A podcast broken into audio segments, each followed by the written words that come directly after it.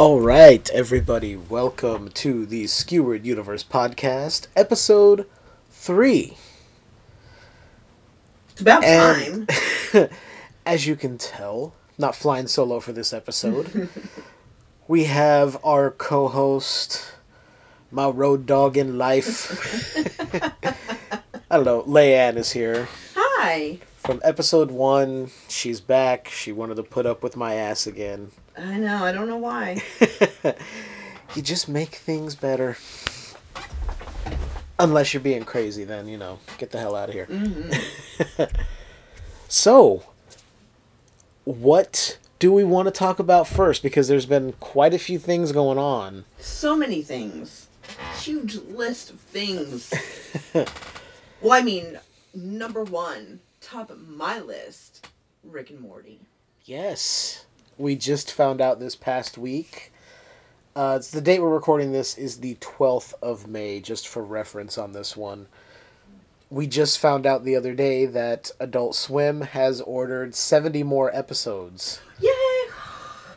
Yeah. of Rick and Morty. we don't. We don't quite have a an audience track yet. Not yet, we're working on it. We just got to sneak into some poor. Well, we that. Yeah, there's not really live studio audiences. It's mostly canned laughter. I'm sure we can find that somewhere. But yeah, a 70 episode order, which gives them a number of more seasons. hmm Very excited. It's it's like an unprecedented deal they struck. I wonder if they already had started working on episodes, or if they had waited until they got the final say. See, that's the thing. I don't know because there was so many stories going around, and which side was true or who was telling the most truth. You know, we don't know. Mm-hmm. But they were saying they hadn't started because they weren't sure they were getting that fourth season, so production was kind of in limbo. But then again, they could have been working I on just- some things. I hope that they started early so that they could get the ball rolling and we can get our next season right now. I want it right now. yeah, you're not going to get it right now, but I mean, animation takes a while. Yeah, but I'm very excited. I've, I'm one of those fans that I just, I really, I'm, I'm ready now. Let's go. Yeah. Lots of people are. Unfortunately, the show also has a lot of asshole fans, but that's that's an entirely different topic. but yeah, 70 episodes. I mean, that's huge. Yeah. How many, how many episodes have been in each season? I think the first season was 13, and then 2 and 3 were only 10 episodes, I believe. Mm, okay. So, 3 seasons, 33 episodes.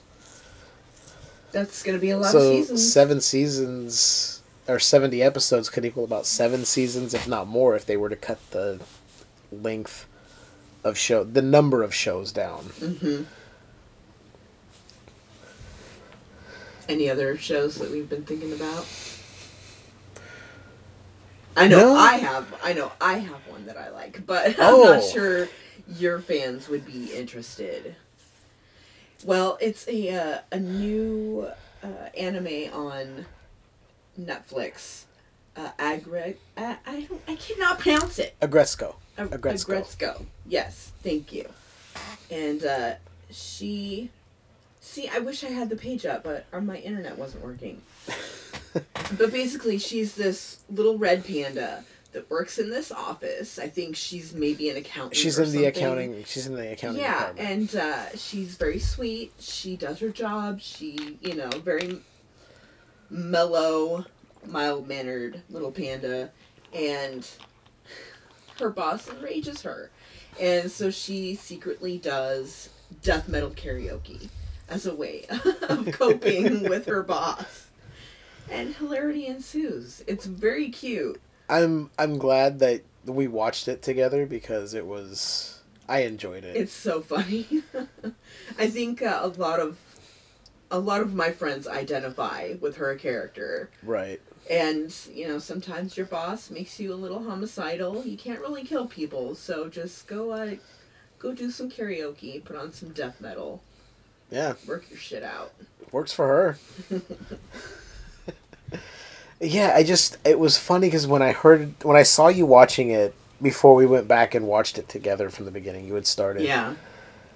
And I was like, wait, I know I've heard that character name.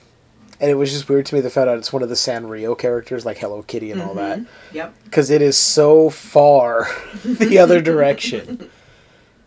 You're like, It's still cute. It's it's not like it's bad or Yeah. you know rude or anything like that. It's it's no, still it has really it cute. has some adult language when they do the English a dub. little bit. Yeah, the dubbing is a little strange because they you explained it better before. The dubbing was in English, but the subtitles were an English translation of the Japanese. Mm-hmm. So it was very proper and sometimes. Excuse me, I felt like my voice was getting weird there for a second.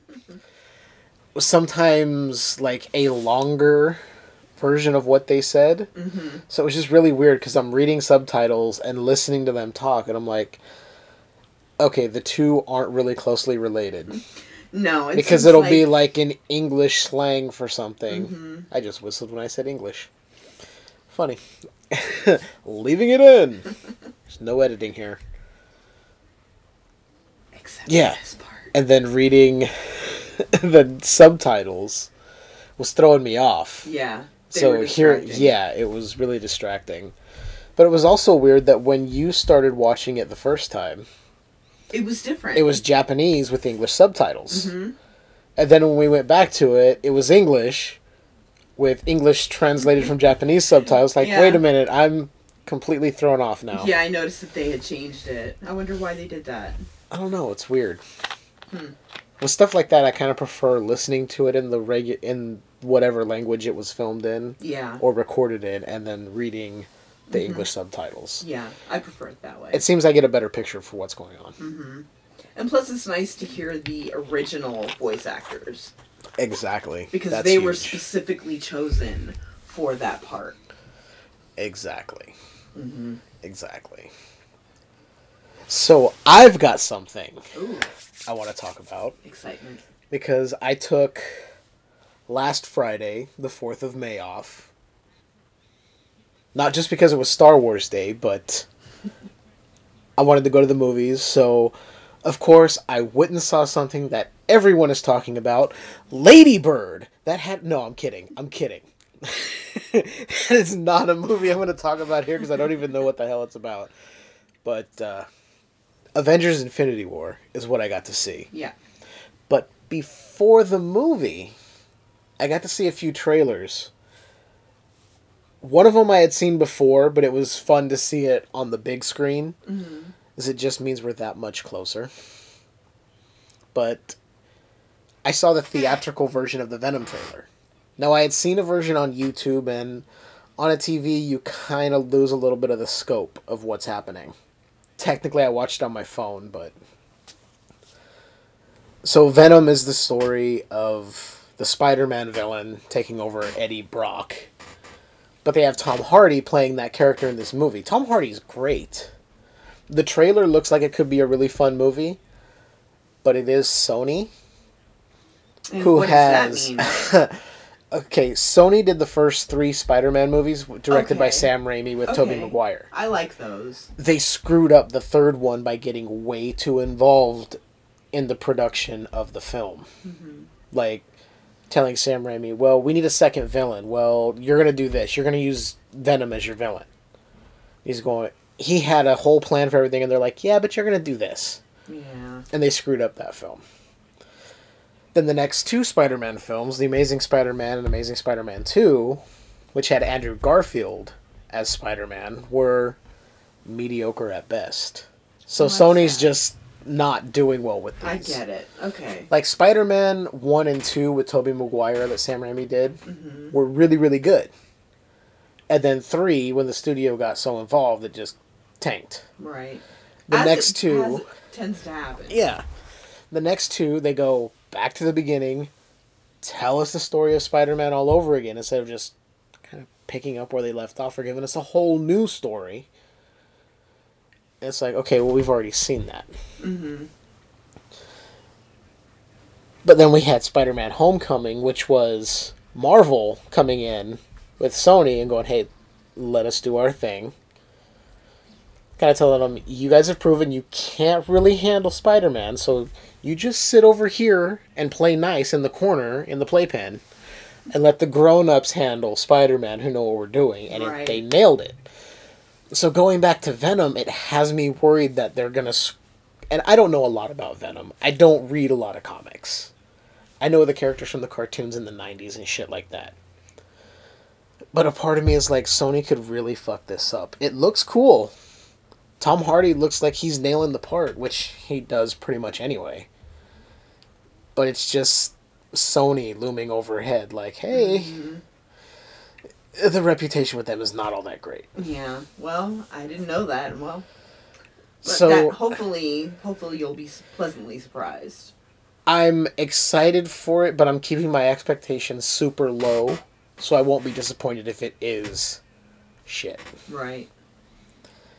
But then, I don't remember all the trailers that I saw because it was over a week ago. They played a Deadpool 2 trailer and it was fucking awesome. Because I cannot wait for this movie. And this is the first time there's a part in the trailer where Cable, played by Josh Brolin, Okay. who is who Deadpool is essentially fighting against in this film, Okay, that's see that that's different because I do like him. Yeah. Okay. Okay. he's choking him out and he goes, Oh, you're so dark. Sure you're not from the DC universe? And I wanted to laugh so hard in the theater. Mind you, there's only about eight of us in the theater because it's 10:30 in the morning on a Friday, and I wanted to bust up laughing so hard because I was like, "That's the kind of humor we get." That's just it was it was perfect. The trailer was amazing. It made me even more excited for it, I I wish I could say I am.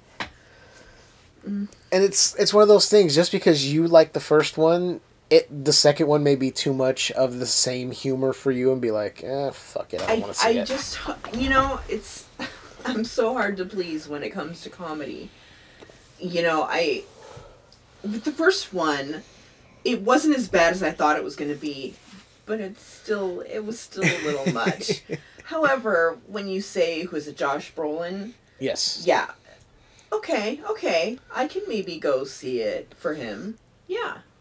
Yeah, he's good. I mean, speaking of Josh Brolin anyway, this guy's in two of the possibly biggest comic movie releases this year. He's Cable in Deadpool 2 that's coming up, Mm-hmm. but he was Thanos in Avengers Infinity War. Oh. so he's double dipping in the Marvel world between two different studios here. But And if, what- if what- Disney acquires Fox, then it'll be the same. But Okay, so Fortnite. That's I don't think Oh. I know what that is exactly.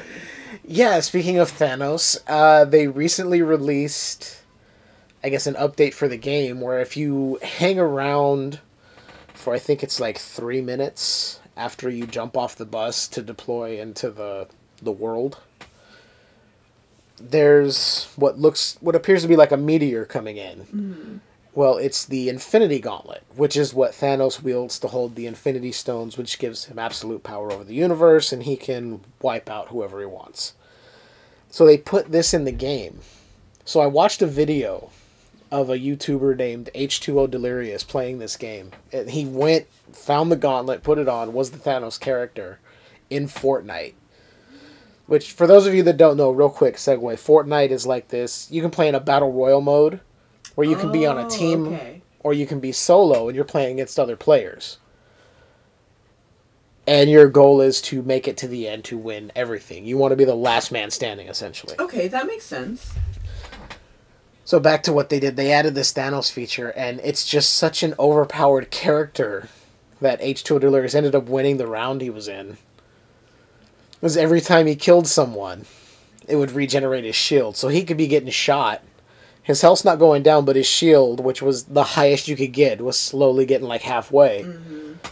He'd kill two people, boom, it's fully replenished. Wow. I was like, damn, that actually looks kind of fun. It may be the only way I could ever win the game if I could get it. Because I suck at Fortnite. I've seen you play. You Yeah. do suck. Yeah, I can't. I've never been one to play those games, so jumping in right now, trying to figure it out, it's like, I don't know what to do. You told me you're supposed to build. I'm like, build what? I don't know. You're like, why am I gathering all these things? You have to build something, silly. yeah, so Fortnite is not my forte. Ah, you're so clever.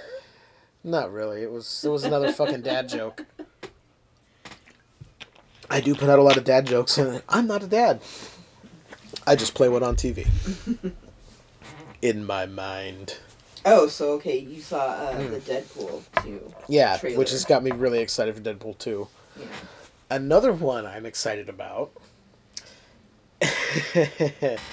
and I've I saw this was the first trailer that was released, so it's it's already been on YouTube, but again to see it in the scope of the big screen, Ant-Man and the Wasp.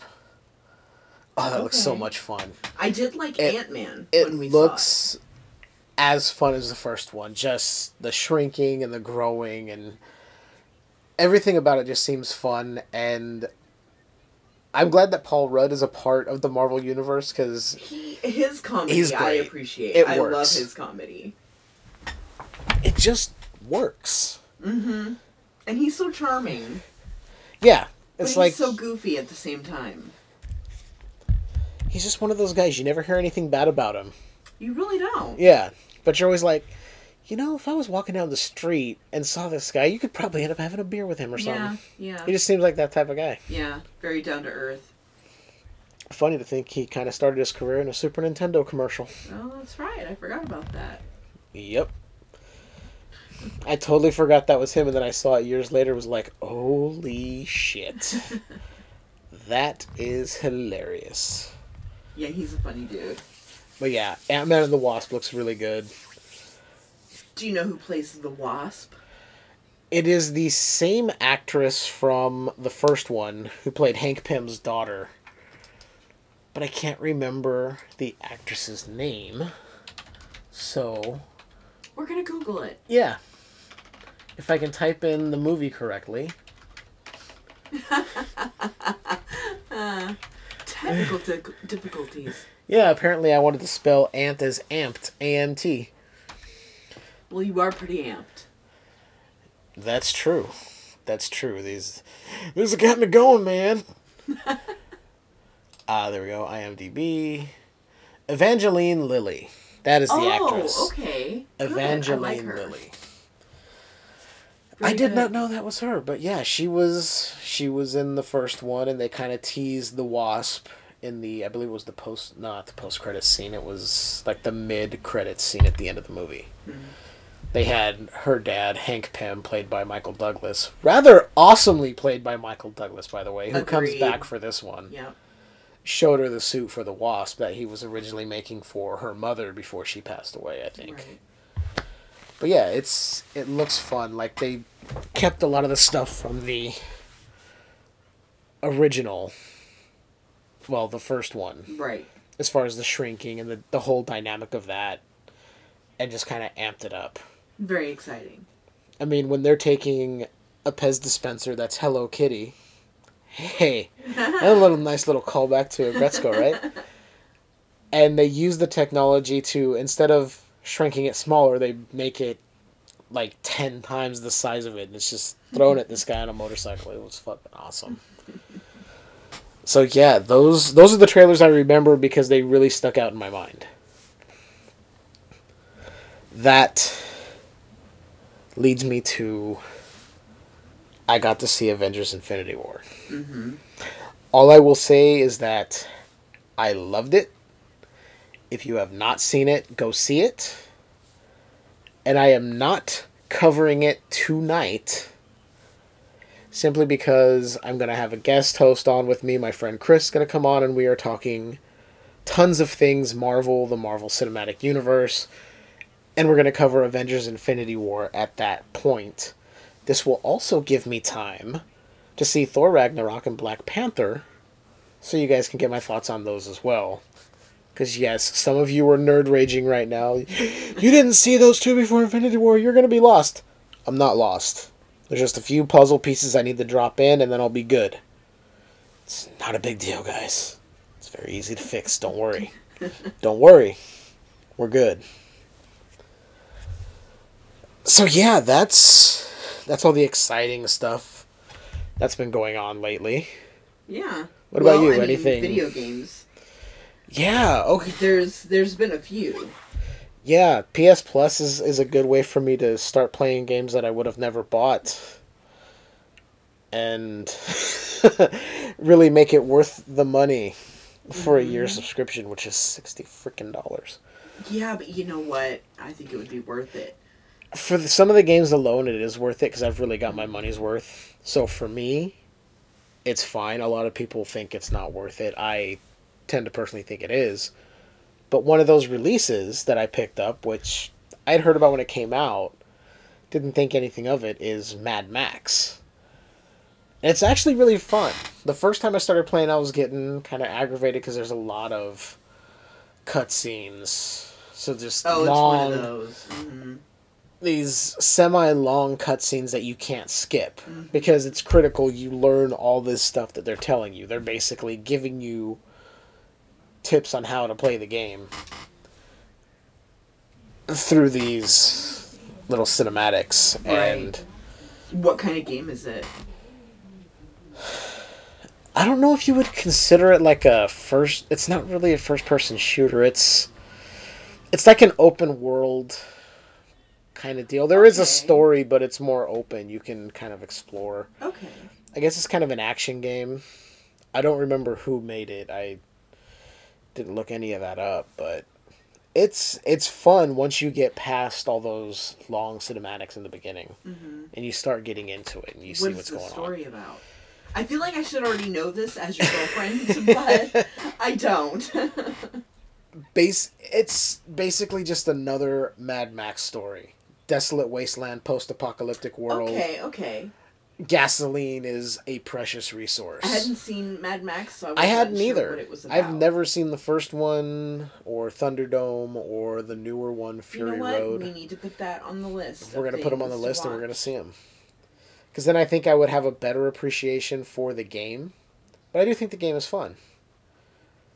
And speaking of fun, I got to check out the official trailer for the recently released Donkey Kong Oh, Country yeah, Tropical Freeze for the Switch. It looks really. Fun. It looks really, really fun because I hadn't seen anything leading up to it. I only heard reports about it. hmm So I was like, okay, okay. I had seen some screenshots here. I'm like, okay, it looks kind of cool, like the original on Super Nintendo.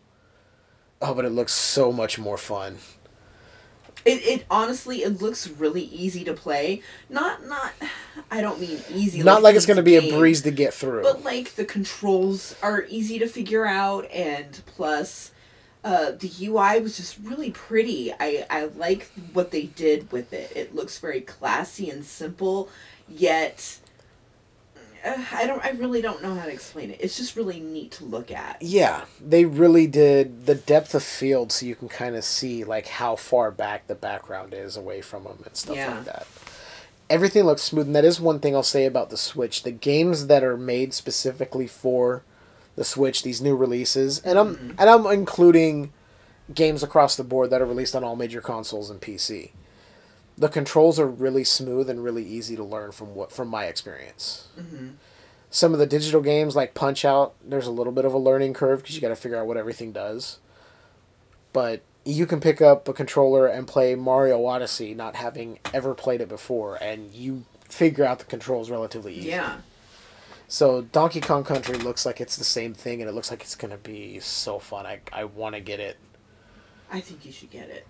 As a matter of fact, Eddie was asking me last night. We were hanging out with them, if I had got it yet, and I told him no, but I wanted to. But the day I might have picked it up, Best Buy didn't have a display for it anywhere in the store. That's strange. The day of release, nothing. Hmm. No signs promoting it or anything in the store, and I was like, that seems weird. So Yeah. I walked out of the store without buying anything, of course, because it's like, well, you don't have that. Bye. What are you I'm supposed out. to do? You know. Yeah. And then I'm excited to talk about the one game I saw you play.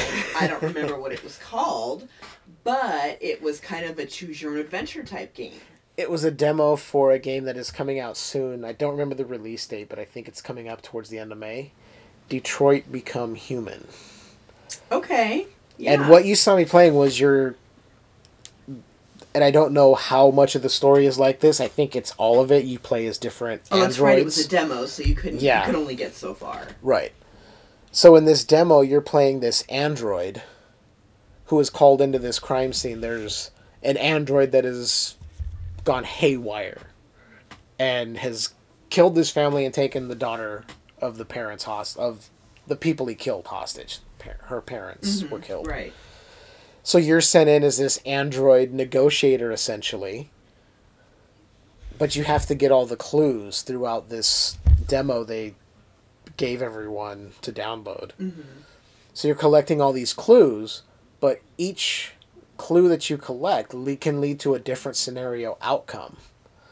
So I think I played it what four different times that night. Yeah, yeah. You played it a few times. And each yeah. time there was a slightly different outcome because you found a different clue or you chose to pick up a weapon or leave a weapon. Mm-hmm. And it totally changed how things went down. And it's it's really cool. If if the entire game is like this, it's going to be huge. I agree. Hopefully the game is like that but even more expansive on that. Cuz if this is just one portion of the game and the rest is different, it's it's going to be a letdown. And plus, the story is really interesting because you play this android negotiator person, whatever, but the other the other character is also an android who's starting to feel things, and he's Right. upset. He's upset that the family doesn't love him the way he loves them, or you know, something he saw like that. A catalog for a, a newer version of an android that would replace him. So something in the the a the artificial intelligence in them or whatever just went weird because he started feeling was His like you're not going to replace me. This this hurts. And it was like he was trying to understand. And he was saying the daughter was also to blame. Even the parents were to blame. They're like well no she they're basically trying to tell him the daughter had nothing to do with it but he was so mm-hmm. He's Out of it. worked up. yeah the thing I, I I just really love the concept of robots feeling, and it reminds me of iRobot.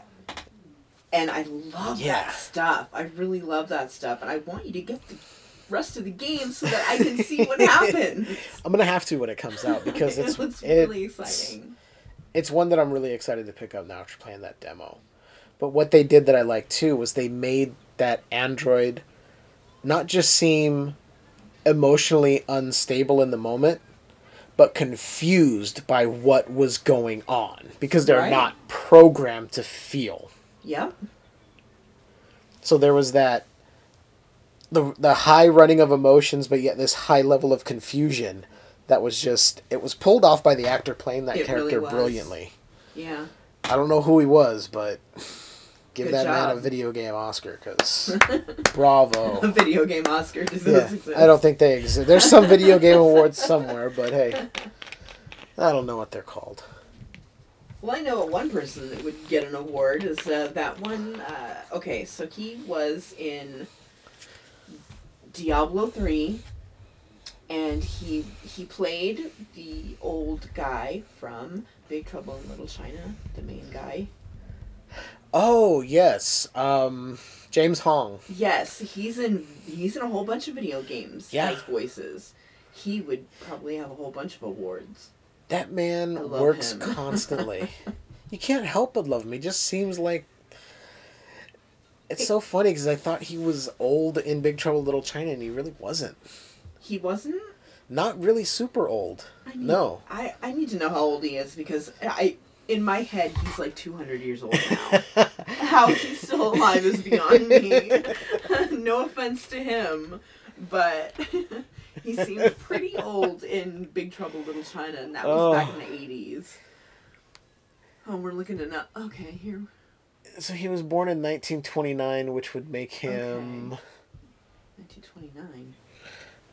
Math. Math is hard. Oh crap!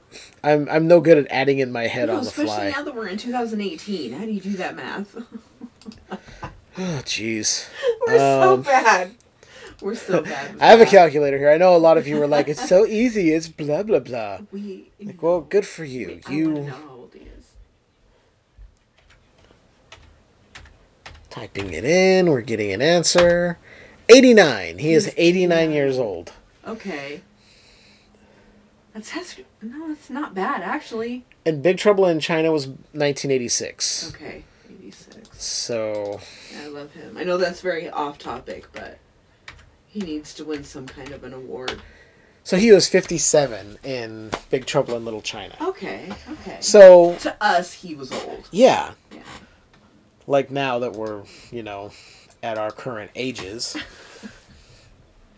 it's like oh that's not that old. But back then i was like oh man this guy's pretty old. And then i saw him in other things. I'm like wow. Wow, he's really he works old. he works a lot for being so old. And then it's like now i'm like oh man he's 89 now. Oh, no yeah. now he's he's older but he's still he's still doing stuff apparently. I like him. but yeah he would definitely win some awards for that because he's good hmm he is good But yeah, Detroit become human. Yeah, I give anyone who's got a PS4 download the demo, give it a Yeah. shot. It's Definitely recommend. high recommend. Once you play that, I think you'll anticipate the game because I had no clue what the game was supposed to be. I kept seeing articles on it, hearing people talk about it. I'm like, well, what the hell is it? And then once you see the demo and you play through it, you're like, ah, But you know, got it. I'm the type of girlfriend that I like to watch you, my boyfriend, play video games. I just like watching it. It's like watching a movie, except my boyfriend's involved. It's great. But when you're playing this game, I became involved. I'm Yeah. like, okay, well, maybe you should try doing this and this. And, well, I already tried that, so let me try this over here. It became us working together. Yeah, which to was cool get because this guy to let this little girl in the go. beginning you were just kind of on your ipad and then i kind of look over and you're you're watching a little bit and then all of a sudden i look over the ipad is down and you're like well wait what what did you do this like oh i did that and then this happened so yeah it was it was funny to see the progression of you slowly getting more intrigued by what was happening Yeah. At first, I was like, I don't put up with that shit. Just kill him. Don't negotiate. Don't negotiate with hostages. Don't do that. But then by the end, I'm like, um, okay, maybe he's, you know, he's he's emotional. Maybe you should try being empathetic with him. And it's just that whole process of trying to Yeah. figure out how you can get this guy to let this little girl go. it Yeah, was so much fun. yeah it was definitely fun it was intense. It after i was was. done i was like okay i gotta i gotta step away for a minute this is crazy yeah Very good high recommend on Yeah, that I'm very very high recommend so we're just gonna keep the ball rolling We got we got a big ball to roll. i've got i got nothing. I got nothing. She she she got the she won the punchline. She got it. So we are going to talk about marvel a little bit but that's because i rewatched recently doctor strange. Now i haven't talked about it anywhere because the first time i saw it i was just like wow. But i didn't have a podcast or a blog or anything to post anything about it so I commented on a couple of podcast pages that I follow. Was like, yeah, it was really good. I enjoyed it. So I watched it again, and I have a new appreciation for it. For those of you that don't know, Doctor Strange is a character that is a master of the mystic arts in the Marvel Universe. That's basically all I know. His nemesis is Dormammu in the Dark Dimension. That's pretty much anything I knew going into this movie. So when the movie starts, we see this character Caecilius and his followers going to this library with all these old like spell books. But they're specifically looking for a certain book and a certain spell within that book. Well, the librarian there tries to stop him. He gets overpowered, and you see in the shadows he gets his head cut clean off. Just Done. They find the book they need, which we learn later on in the film is the Book of Cagliostro, but I feel like saying that now. They find the page for the spell they need, take it out, take off, only to be confronted by this figure with a yellow cloak.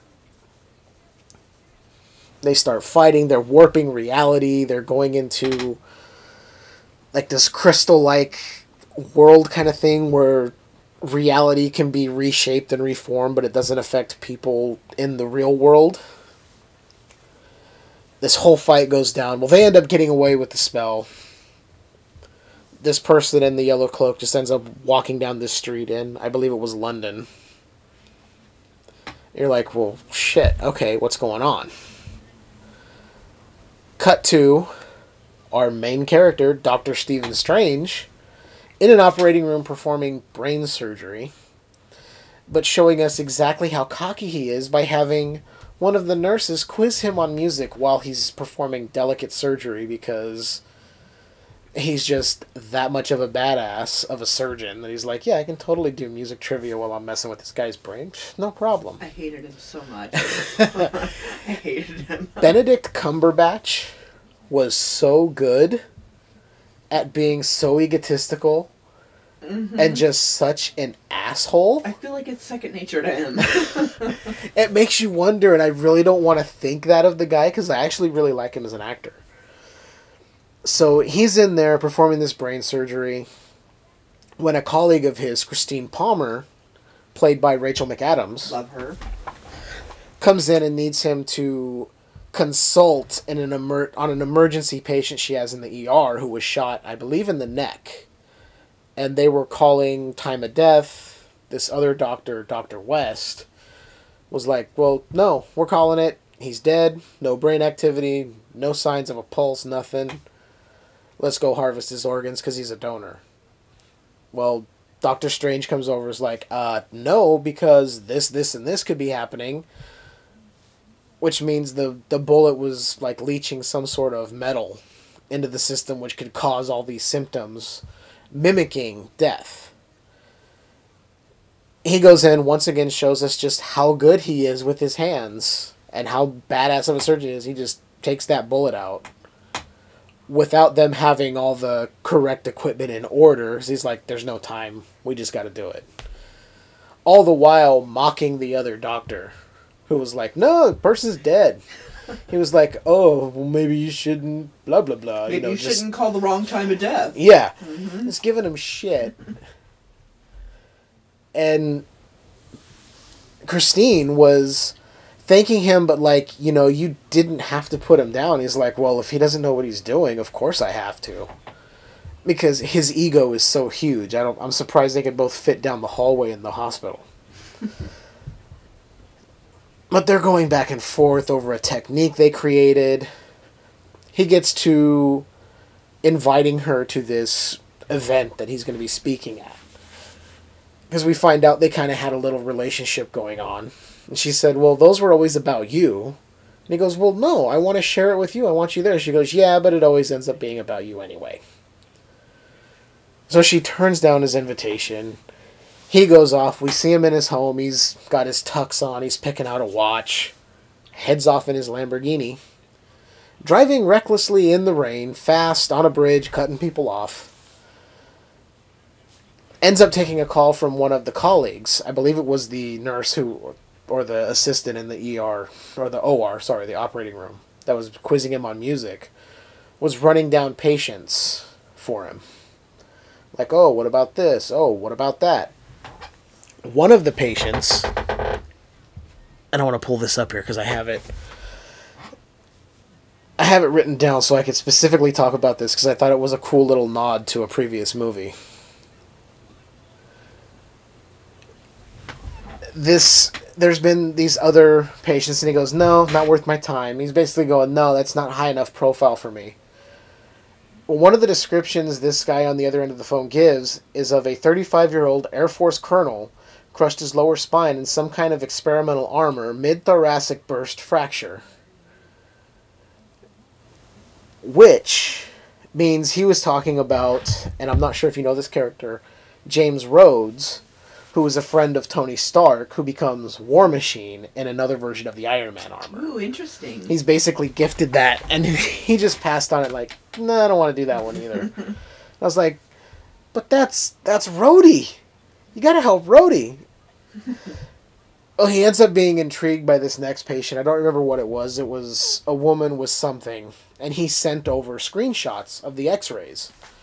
So as he's doing like 120, he starts looking at the pictures, ends up crashing his car, goes through the guardrail in this storm over into looked like maybe it was a bay or maybe part of the ocean, but his car just submerged.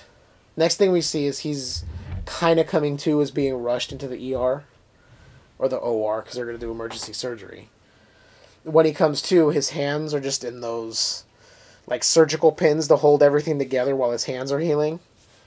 And all he can do is criticize and ask who did the surgery? Why didn't they did they do this? Did they do that? And Christine was trying to tell him, look, they did what they could. You were trapped in the car for so long. You know that nerve damage sets in and becomes permanent after so long. It would have taken, you know, this and that and the other. He goes, I could have done better. I could have made this happen. I could have saved these hands. So he's just angry and pissed without his hands, without being a surgeon. He thinks he's nothing. So he starts going through the motions of rehabbing, but he's also spending his money like a madman, trying to get anyone to give him some sort of experimental procedure or anything to fix his hands and give him his life back. And Rachel McAdams' character, Christine, is trying to tell him, like, you are more than just your gift as a surgeon. You can help people in other ways. He blows her off He's no, no. I don't need you. You can just get the hell out of here. So she leaves. She's like, fine, you want to be this sad sack and be an asshole? Mhm. Do it on your own. I'm done with you. Well, he starts talking with the physical therapist when he's rehabbing, trying to do these hand exercises. Just being a total dick, and then asks him, Well, have you ever seen anyone recover from an injury as bad as mine? The guy tells him, Yeah. This guy had a some sort of spinal injury, couldn't walk, very weak. One day he stopped coming, and then I saw him walk past me down the street one day. He goes, so it can have, and Strange is like, ah, pff, yeah, right, uh huh, thinking it's just some bullshit that he tells people to inspire them. Well, later on, he gets sent a file that has the X-rays from the time the guy had the injury to when he went back and they checked again, and it was gone. And he just kind of becomes so laser focused on finding this guy. Because he had just been told by this French surgeon he knew, like, no, I'm not doing your experimental procedure. I, I'm not doing it. There's too much at risk. It's unproven. So he gets obsessed with this guy named Jonathan Pangborn, played by Benjamin Bratt, which was actually really cool. Yeah. Because I did not expect that. I was like, oh, oh, okay, cool. He finds him and he's asking him all these questions. And at first, Pangborn is like, I don't know what you're talking about, man. Kind of blowing him off. And then he remembers, he goes, oh, yeah, I came to see you for surgery on my spine and you blew me off like I was nothing, so why should I even tell you? So Strange just kind of starts begging, even though he's he's not really doing a good job of it. He's like, "Oh, I can't. You know, I need help. I need a miracle. Tell me." So he finally tells him, "You know, go to Kamar-Taj. That's what you're looking for. They'll help you find the miracle you're looking for, essentially." He books a one-way flight out there. Goes to Tibet to find Kamar-Taj. Is walking around, ends up being assaulted.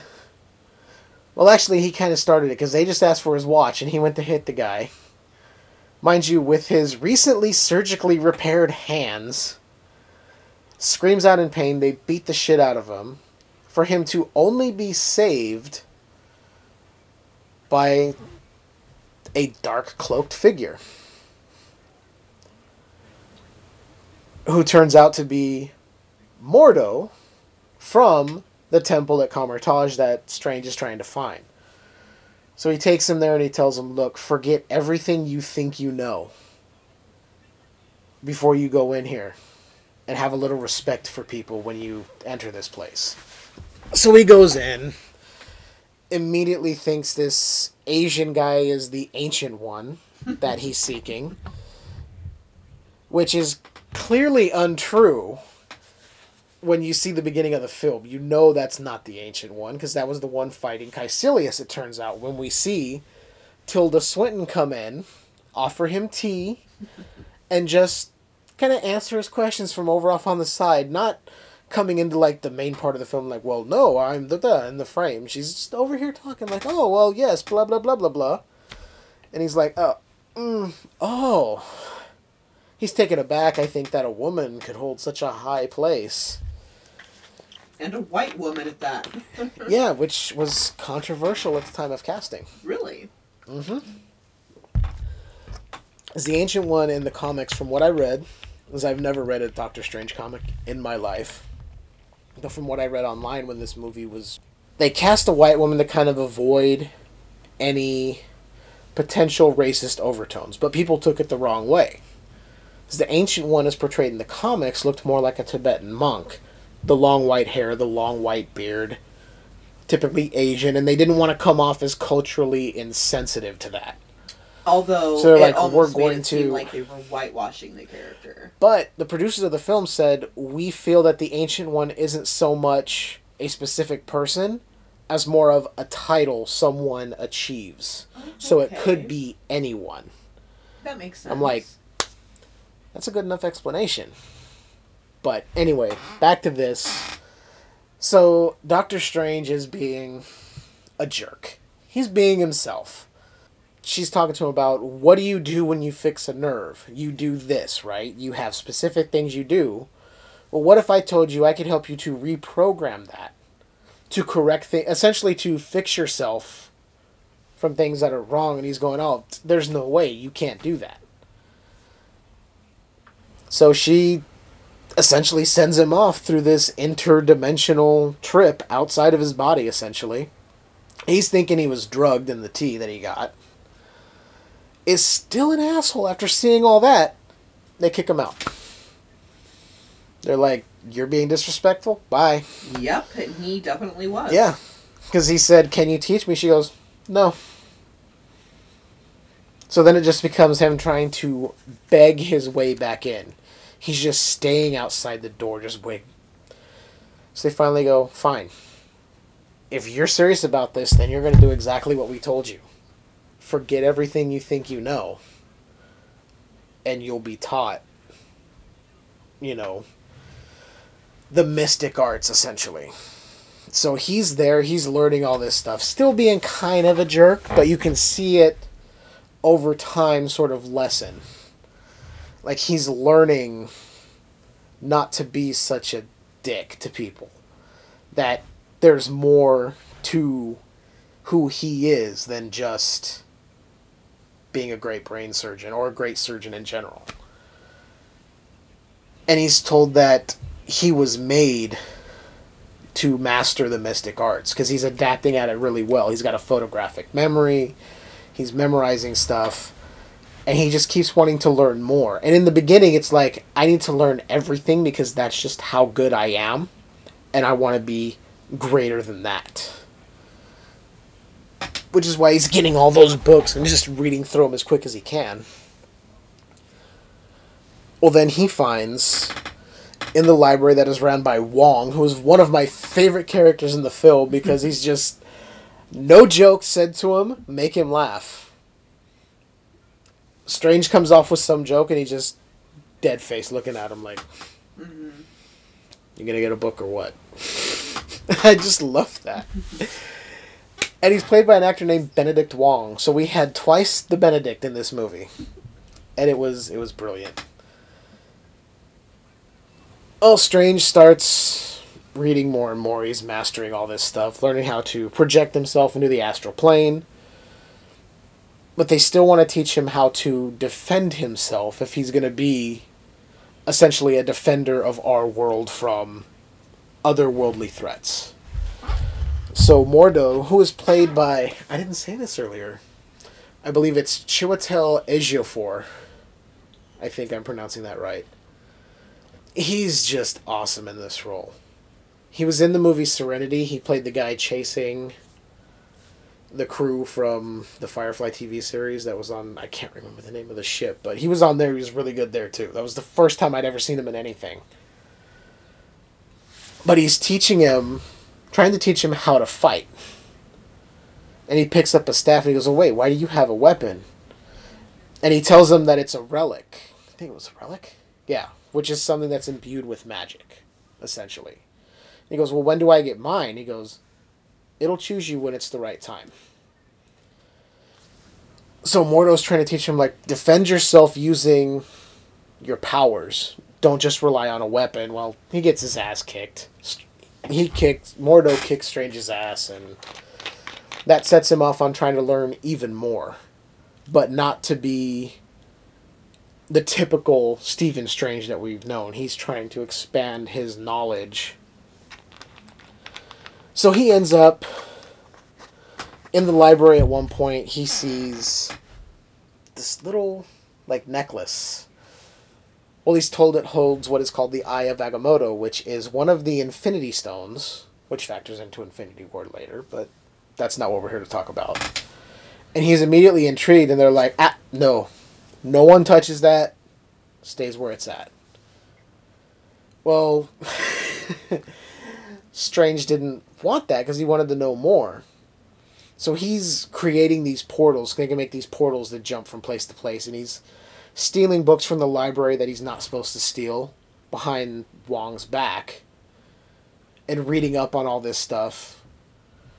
But when the library's deserted, he goes in and goes and grabs the Eye of Agamotto he's like, well, nobody's around. This is the perfect time for me to check stuff out. So he's been reading so much and he's retained all this knowledge. He knows how to use the powers of this stone, which controls time. So he has an apple that he was eating and he's reforming the apple and then making the apple wither away and make it come back whole again. Well, then he goes, wait a minute. They were talking about that page in that book of Cagliostro that was stolen by Caecilius he grabs the book, sets it down, figures out he can turn back time to where the page is there. And he reads the spell that's there, only to be interrupted by Wong and Mordo. And they're telling him, Whoa, out of bounds, dude. You crossed the line here. You weren't supposed to mess with any of that. Then they're asking him, Well, how much of the spell did you read? He basically said all of it, or most of it, or something like that. Most of it. it was most of it. That's what it was. And they were basically telling him, you can't be messing with this stuff. You're you're diving into stuff you don't know. How did you even know how to use the eye? He goes, I have a photographic memory. I just remember it all. I've been talking for a while. Sorry. Yeah, it's only been 51 minutes and 18 yeah. seconds. I just felt out of breath there for a second. oh, sorry. I'm trying to keep my You're mouth so hydrated. So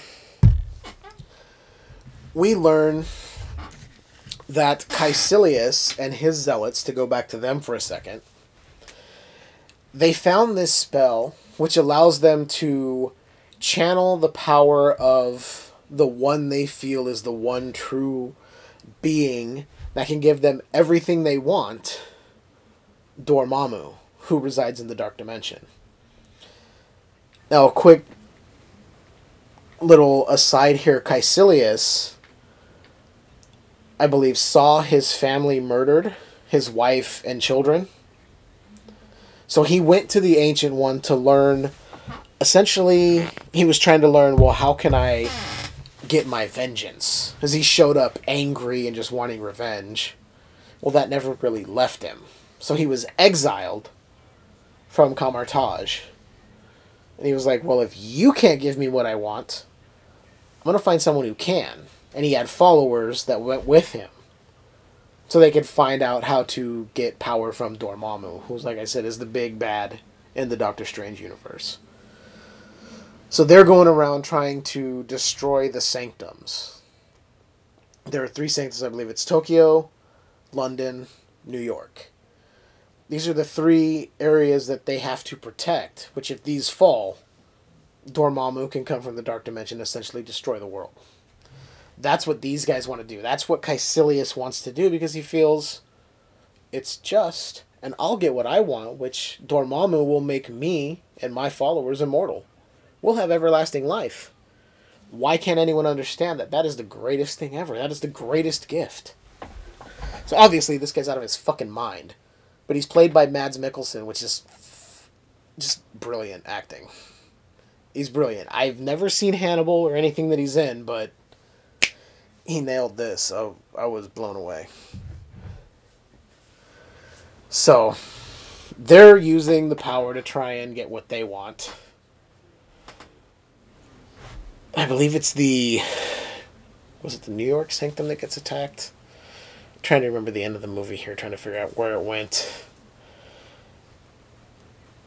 Yeah, I believe Strange ends up going back to New York. Seeing Christine, and she's like, wait a minute, where the hell have you been? You've been gone for months. He's like, I can't really talk right now.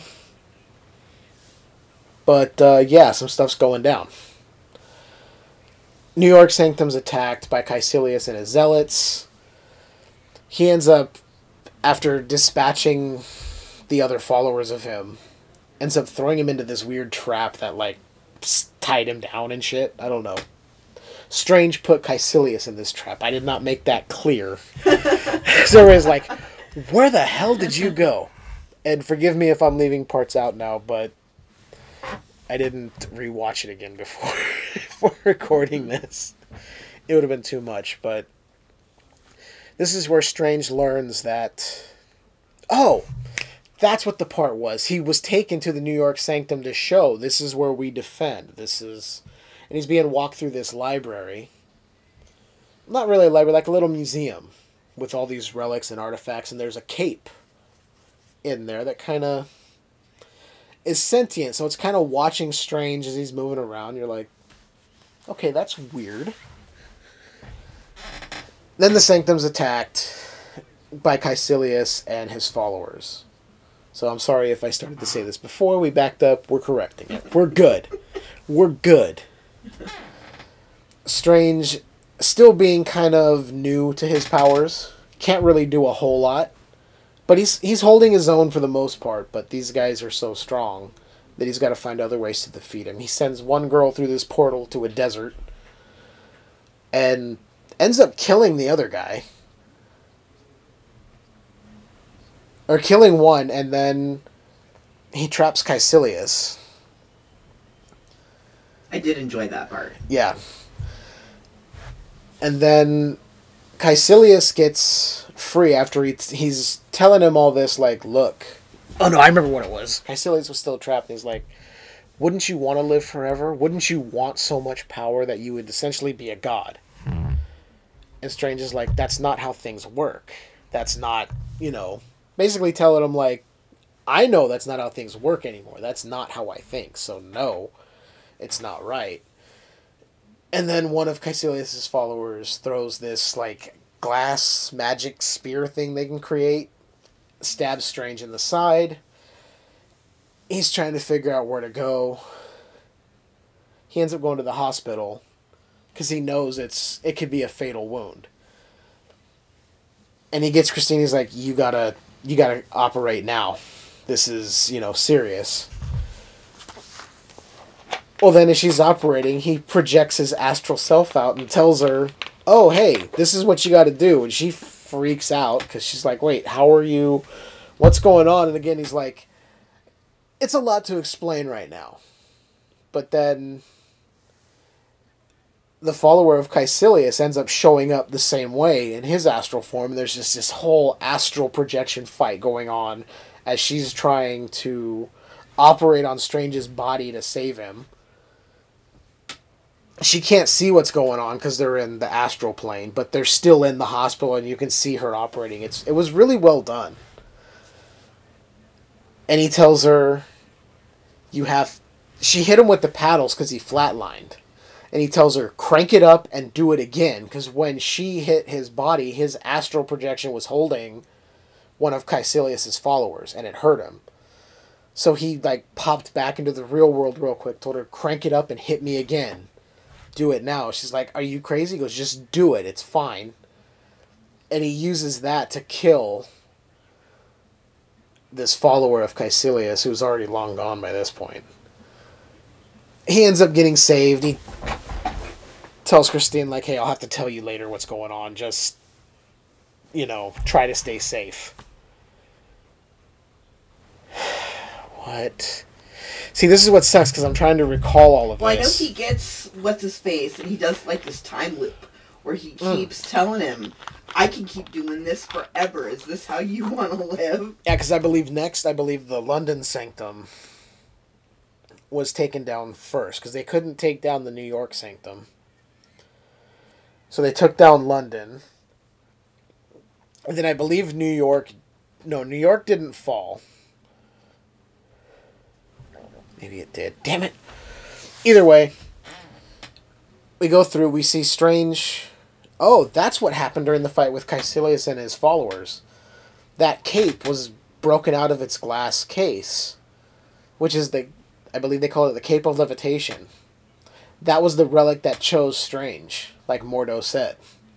So it grabs him and is lifting him up and moving him out of the way of stuff, and it was it was really cool. It was well done. So we're just gonna jump forward. He ends up taking taking the Eye of Agamotto. Doctor Strange does because he knows he can use the time. He knows how to use the powers. He and Wong and Mordo end up in Tokyo, which the Sanctum is falling, the Dark Dimension is coming. It's just there. Oh, I missed a part. I missed a part. Um, It's such a movie. It's there's so many parts. Have all the awesome parts. Well, there's there's another confrontation with Kaecilius, where he tells Strange, the Ancient One isn't as good as you think. She also takes power from Dormammu. And they're like, no, you're wrong. That's crazy. He goes, how do you think she could live for so long? Think about it. Turns out he's right. So then when the Ancient One shows up for this battle, she has the mark of Dormammu on her forehead, which Kaecilius and his guys have, which I guess happens after the spell. And she's trying to explain, like, what better way to defend against this threat than to use his own power against him. And Mordo's like, no, that is not what you've taught us. He's having this huge conflict now because he he looked up to the Ancient One so much again, I'm gonna apologize for jumping all over here, but it was there's a lot going on in this movie. So Mordo is having this conflict, like I can't trust you, yet you were teaching me this, and you go against it. So, what the hell were you training me for all these years that I've been here? Was it all for nothing? So he's having this conflict. She, the ancient one, ends up getting knocked off this building and just falls to the ground through this glass in New York. So Strange takes her to the ER to get operated on. Ends up projecting himself astrally to see where the Ancient One went because he saw her spirit, essentially, going off. He's going, What the hell's going on? You need to get back in your body so you can live. They can save you. And she essentially says, My time's over this is how it ends for me. But you are the next person to defend New York. They need you there. So you go back, and she's just gone. Which essentially, she was almost like passing the torch, like, you can do this. You don't need me. I've seen that I shouldn't have been channeling the power I was, and you're better than I am for not turning to that. He goes back, tells them she's dead. I believe Wong and Mordo he tells. And they're just like, well, shit, now we have to go to Tokyo because shit's going haywire. London's down. New York was attacked, and now Tokyo is falling.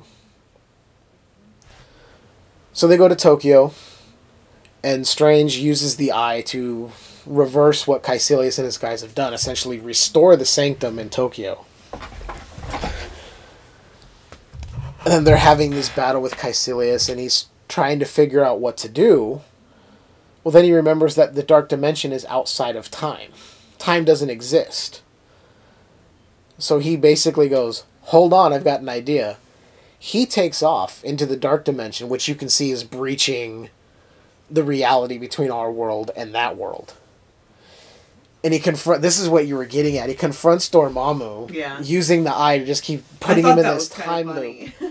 And you just hear Dormammu, Dormammu, I'm here to bargain, I'm here to bargain. and then finally he catches on. He's like, "Wait, what is this? What are you doing?" And he goes, "I can break the time loop, but take your take your zealots off of Earth and stop this, and I'll end this time loop. Otherwise, you can keep killing me forever, and I can keep doing this forever.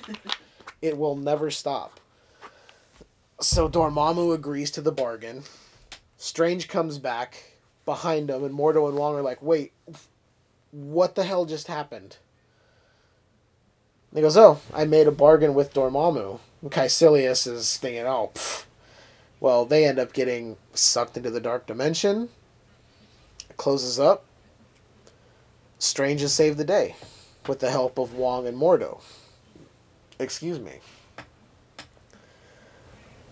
But Mordo was telling him, You went against the natural law of things. What you did wasn't what we swore to do to protect this world. I can't do this anymore. And he just takes off.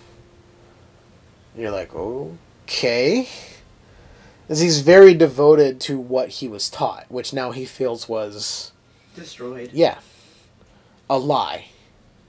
So he goes off, and Wong tells Doctor Strange, Well, you're the new protector of the New York Sanctum. So, congratulations. Isn't- And then isn't- that's- Isn't it around that point that uh, What's His Face makes a joke? Yeah, he makes a joke, and I can't remember what the joke is, and Wong starts laughing. Yeah. It's not even a good joke. No. Not even a good one, and he just starts laughing, and you're like, okay, you have a sense of humor. It's a little weird, but you got a sense of humor. And essentially, that's where things end. I believe he does have a final uh, discussion with Christine where he apologizes for how he treated her and, you know, tells her she was right. There is more to. There is more I can do to help. And I think that might have been earlier, but either way, he's he's no longer the same Strange that started the movie. He's now, you know, Doctor Strange, Master of the Mystic Arts, soon to become Sorcerer Supreme at some point. I'm certain. Yeah. And it was just, it was good. It was really good. It was really good. And I know my synopsis kind of went a little off here and there, and I had to backtrack, but It's a very detailed movie. There's It really a lot is. going on. I loved all the effects. I the effects effects. Can't even speak. I loved all the effects. The way they showed how the magic would work, and when they were opening the portals, how they looked like a grinder wheel of sparks flying everywhere. It was it was just really well done. Is it the is it the best Marvel movie? No. But it's still more fun than a lot of other movies I've seen. And it was Like what? intriguing. Like what? Oh, like Justice League. I wasn't gonna name drop, but Justice League, Batman v Superman. Your mom's name is Martha. Mine is too. We're besties. Ugh. But yeah, I I recommend anyone who hasn't seen Doctor Strange to give it a shot. I know it's from 2016, but I had to watch it again, especially with Infinity War coming up. That and I hadn't seen it at all, so And you liked it. you Yeah, liked it's good. You didn't see all of it. You saw there was some little pieces here and there that you were like, I wasn't intentionally watching it. You were Yeah. watching it, and then I realized that it was pretty good, and I kind of started watching throughout. So yeah. I really liked the. Uh, I think it was a post credit scene where we see uh, the character of Jonathan Pangborn working in like his little shed or garage, and Mordo shows up, and he says, "Oh, what are you doing here? It's been a long time." And he goes, "I've finally realized what the problem is with the world. There's too many sorcerers." Ooh. and Mordo essentially strips Pangborn of any power he had that was allowing him to have healed his injury. And you just see him fall down into like these boxes of garage and he's just kind of gnarling up. It's like, why are you doing this? He just goes he basically tells them it's it's to balance out the universe because there's too many sorcerers around. It's like, ooh, you've taken a dark turn, so I'm wondering if he's gonna be the villain I hope so. in the next movie or if they're going to build up a couple more movies and then have him show up. But I I enjoyed every second of this movie. Like I said, it was a second watch. But really really good. See it if you haven't, and if you have seen it, watch it again. Look at the little things that are going on and you'll have a greater appreciation. Much like I did. is the first time I saw it, I was like, yeah, it was pretty good. I enjoyed it. Yeah, it was fine. And on a second watch, I really, really enjoyed it a lot more. So check it out. So now that I kind of stumbled my way through that, that that leads us to the end of the show here, essentially. Oh. Yeah. That's it? Yeah, Oh. we've we've done we've talked a good deal. No. I feel like we had a lot more to talk about. I, I feel like we had this huge list of things. But there is one thing that I have been teasing for a while now. I know this is only episode three, but uh, it seems like six months ago I was talking about this on episode one. It wasn't it really six months. It wasn't six months ago, but I I saw you looking at me like, wait, what? Wow, you really have Holy been shit. procrastinating. It's awful. This is the part of the show where I give you a cult classic recommendation. And some of you may not consider this a cult classic, but I do because of how I was introduced to this movie. This film used to show up on the local stations when I was growing up. And it's one that was always on like Sunday in the afternoon. And I would never catch it from the very beginning most times It was always about halfway through and I would just have to stop and watch it. So for years I didn't know how the movie started. But it was so much fun. And I'm talking about a little film from 1982 Creepshow. Oh, well, now I see that says uh, George A. Romero and Stephen King. Yep. Original screenplay by Stephen King and this was directed by George Romero. I didn't know that. Yeah. It's it's a high point in Romero's career and a pretty high point in Stephen King's screenplay writings. It's an anthology film, so you have your wraparound story and then your several little stories throughout the film. I'm not giving any spoilers, but oh, like I said, I heard about this film by watching it on local TV as a kid, so I had never seen the beginning. So later on, I got to rent it from Netflix and was blown away from the beginning. You have the Father's Day segment and the one with Jordy Verrill.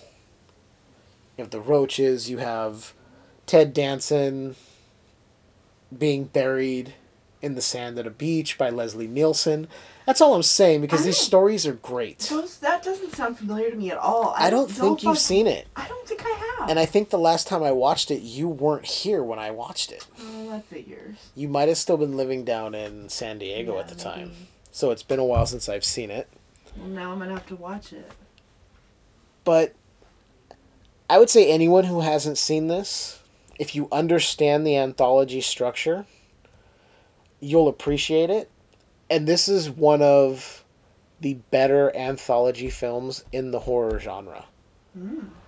It's the effects are great. And I believe the effects were done by Tom Savini on this film. If I'm remembering correctly. And Savini has worked with Romero so much. Dawn of the Dead, Day of the Dead. And Savini's effects just really make this film pop. If I'm remembering that correctly, I just you know what? I can look it up her to make sure that I'm actually right because I don't want to discredit anyone for not getting their dues on the effects work. So we have our little cheat site open. And I'm gonna look this up. Is that the official music of looking things up? Apparently, that's that's what I hear in my head. Doo, doo, doo. Oh, let's see, let's see. Ba-ba-da-ba-da. Oh, well. Why is it not? I know usually it has a, a crew, but it's not. Maybe I need to look at that. Okay, so we're gonna see. Okay, so here we go. We saw the writing credits directed by. And as we go down, oh, maybe not. Yeah, Savini, makeup effects, and his whole crew were there. So I just had You to look and it. see because, well, this is something I remembered from tons of other podcasts talking about the movie, and watching all sorts of people just cream their pants over this fucking movie, essentially. And it's good. There actually is a documentary out about Creepshow as well. It's a behind the scenes thing, which if you've seen Creepshow, I would say check that out. I haven't seen it yet. I don't remember the name right offhand, but it's it's something to watch. I've heard it's actually pretty good, but this movie, back to this movie. It's it's just classic 80s filmmaking, all practical effects, all very well done. And this this movie holds a place in my heart cuz having seen it as a kid and then seeing it now as an adult later on, it hasn't lost anything to me. It is still as good as the first time I saw it. Everything, the storytelling was solid, the wraparound was solid, the acting. Maybe not so solid? Stephen King's performance is fine because it's kind of funny and quirky, but he's definitely not a great actor. but it works for this. As far as, you know, if there was anything I could change about the movie, I don't really think there is. I mean, the weakest segment for me is the cockroach one, but it's still just creepy. To think that there's just roaches coming in from everywhere. Yeah. Yeah. I'm not going to give any more than that, but it's like anything you could do to prevent it is not working. Ew. So it's like, ugh. It's not as scary as it is just disturbing and creepy. Like, oh, that would. No. For some reason, No. that's kind of reminding me of the movie Slugs, Yeah. where you can't really prevent them from coming up, you know? Yeah. It's it's kind of like that, but there's there's a little more to it. So it's a little when you see it, we'll we'll watch it soon yeah, so you can see what I'm see getting at. now. But Creepshow from 1982, screenplay by Stephen King, directed by the late George A. Romero. R.I.P. R.I.P. George. We loved your movies. You were good at what you did. That is one reason why Creepshow is the first cult classic recommend here on Skewered Universe podcast. Dun dun dun! And that's it. That's it, guys. this has been episode three. I have been your captain on this journey. Feels like it's been like six hours. But uh, yeah, Good times. this has been Jeff And join- Leanne. and Leanne. We were taking you through the skewered universe, so keep enjoying things that are always just a little bit skewered.